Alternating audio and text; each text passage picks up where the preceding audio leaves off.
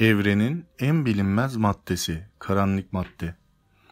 Karanlık madde kozmoloji ve astronomi ile ilgili gözlemleri açıklamak için öne sürülen bir madde türüdür. Karanlık madde parçacıkları ışıkla etkileşmediği için doğrudan gözlenemez. Ancak çevrelerinde sebep oldukları etkiler sayesinde varlıkları anlaşılabilir. Evrendeki toplam madde miktarının yaklaşık %84'ünün karanlık madde olduğu düşünülüyor. Karanlık maddeyi oluşturan parçacıkların niteliği günümüzde hala tartışma konusudur. Pek çok araştırma grubu doğrudan ya da dolaylı yöntemlerle karanlık madde parçacıklarını belirlemek için çalışıyor. Karanlık maddenin varlığına işaret eden pek çok gözlemsel veri var. Birincisi, gök cisimlerinin içinde bulundukları gök adaların merkezleri etrafındaki dönme hızlarının gök adalarının merkezine olan mesafeye bağlı olarak değişiminin açıklanabilmesi için sadece ışıkla etkileşen madde miktarı yeterli olmuyor. Kayıp kütle problemi olarak adlandırılan bu durumun sebebin nin ışıkla etkileşmediği için doğrudan gözlemlenemeyen karanlık madde parçacıkları olduğu düşünülüyor. Karanlık maddenin varlığına işaret eden bir diğer gözlemsel olgu ışığın uzayda bükülmesiyle ilgili. Genel göre görelilik kuramı kütlenin uzayı eğdiğini söyler. Işık ışınlarının uzayın eğriliğinden etkilenmesi bazı gök cisimlerinin olduğundan daha büyük görünmesine neden olur. Merceklerin nesneleri olduğundan daha büyük göstermesine benzediği için kütle çekimsel mercekleme olarak adlandırılan bu olgu sayesinde bir sistemin sadece geometrisini inceleyerek içerdiği kütle miktarı hesaplanabilir. Gökada kümeleri ile ilgili gözlemler de karanlık maddenin varlığına işaret ediyor. Örneğin Abel 2009 Gökada kümesindeki karanlık madde miktarının Güneş'in kütlesinin 10 üzeri 14 katından daha fazla olduğu hesaplanıyor. Karanlık maddenin niteliği hakkındaki tartışmalar ve araştırmalar hala devam ediyor. Gözlemler ile sadece sıradan maddenin varlığına dayalı kuramsal hesaplar arasındaki uyumsuzluğun bir kısmı çok az ışık yaydığı için gözlenme, gözlemlenmesi çok zor olan sıradan maddelerden kaynaklanıyor olabilir. Ancak büyük patlama ile üretilebilecek sıradan madde miktarının bir üst sınırı var ve bu miktar gözlemleri açıklamak için yeterli değil. Newton'un ve Einstein'ın kütle çekim yasalarını değiştirerek verileri açıklamaya çalışan kuramlar olsa da karanlık madde hipotezinin fizikçiler arasında yaygın olarak kabul gördüğü söylenebilir. Var oldukları öne sürülen karanlık madde parçacıkları arasında diğer parçacıklarla sadece kütle çekimi ve zayıf kuvvet dört temel kuvvetten biri aracılığıyla etkileşen parçacıklar ve aksiyonlar sayılabilir. CERN parçacık hızlandırıcısı deneyleri İsviçre'de, İsviçre'deki CERN parçacık hızlandırıcısı tesislerinde Büyük Hadron çarpışçı, çarpıştırıcısı diğer adıyla bu yaz Higgs parçacığını tespit etti. Higgs parçacığı nükleer fiziği ve atom altı parçacıkları açıklayan standart modelinin öngörülerine uyuyordu. Bu keşif bizi şaşırtmadı. Higgs parçacığı beklenen enerji değerlerinde gözlendi ve beklenen özellikleri gösterdi. Ve işte bu sebeple karanlık madde ile ilgili bazı kuramların çöpe gitmesini sağladı.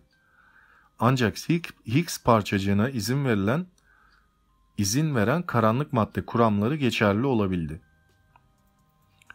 Liste daralınca karanlık madde araştırmaları hızlandı ve karanlık maddeyi birkaç yıl içinde keşfedeceğimize inanıyoruz. Şimdi şu küçülen karanlık madde listesine göz atalım.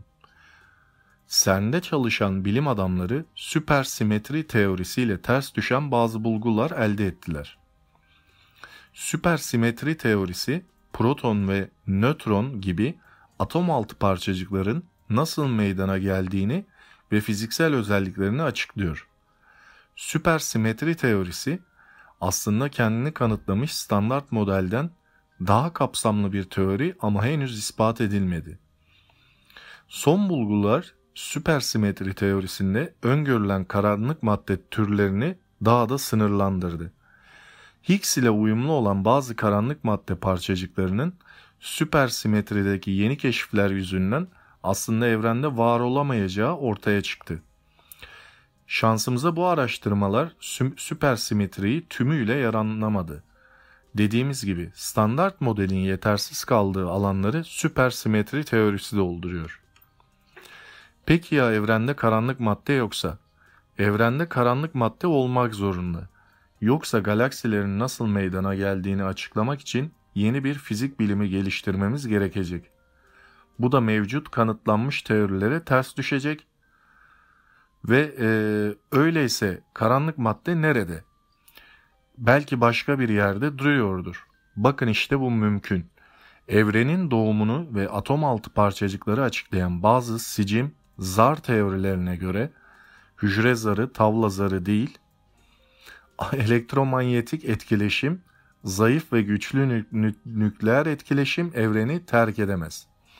Bu durumda ışık, radyo dalgaları, nükleer enerji, nükleer radyasyon, mor ötesi ışınlar, kızıl ötesi ışınlar, gama ışınları, X ışınları ve mikrodalgalar evrenimizin dışına çıkamaz. Sadece kütle çekim belki kara delikler aracılığıyla evrenimizin dışına çıkabilir. Kütle çekim başka evrenler hatta göremeyeceğimiz kadar küçük veya evrenimizin dışında olan başka boyutları ziyaret edebilir. Karanlık maddede galaksileri kütle çekimle etkilediğine göre belki karanlık madde evrenimizle değil komşu boyutlarda yer alıyordur ve bizi uzaktan etkiliyordur. Bu teori doğruysa karanlık madde Kaluza Klein parçacıklarından oluşuyor olmalı. Ancak biz sıradan karanlık madde türlerini bulmakta zorlanıyoruz.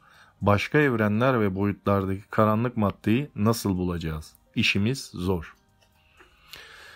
Karanlık madde ile ilgili şunu söyleyebilirim. Ee, evrenin ilk oluşumundan itibaren e, meydana gelip hızla e, çoğaldığı düşünülüyor fizikçiler tarafından ve evrenimizin e, yüksek bir yani yüksek demeyeyim de e, büyük bir çoğunluğunu e, karanlık maddenin oluşturduğunu düşünüyorlar. Yani şöyle düşünün e, Andromeda galaksisi ve bizim galaksimiz Samanyolu galaksisi arasındaki boşlukta karanlık maddenin doldurduğunu düşünüyor e, bilim adamları ve bilim insanları.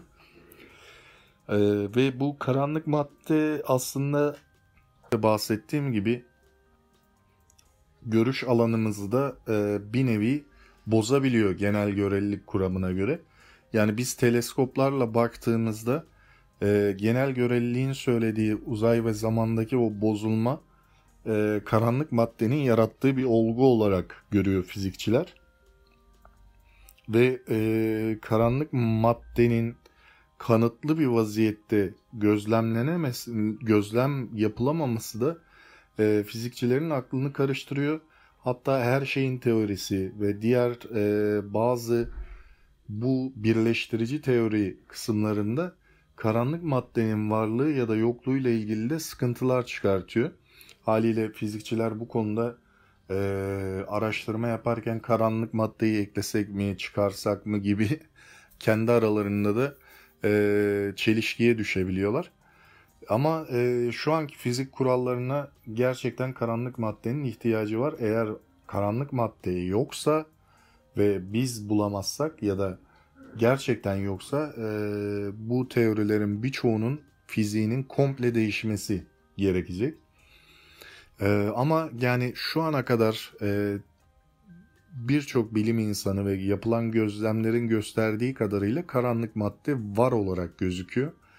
E, nasıl ki bir dönem e, bilirsiniz kara deliklerin e, bir teori olarak düşünüldüğü zamanlarda şu anki teknolojiyle kara deliğin bir fotoğrafını çektik yani yakın zamanda. Belki karanlık maddenin de aynı şekilde fotoğrafı çekilebilir.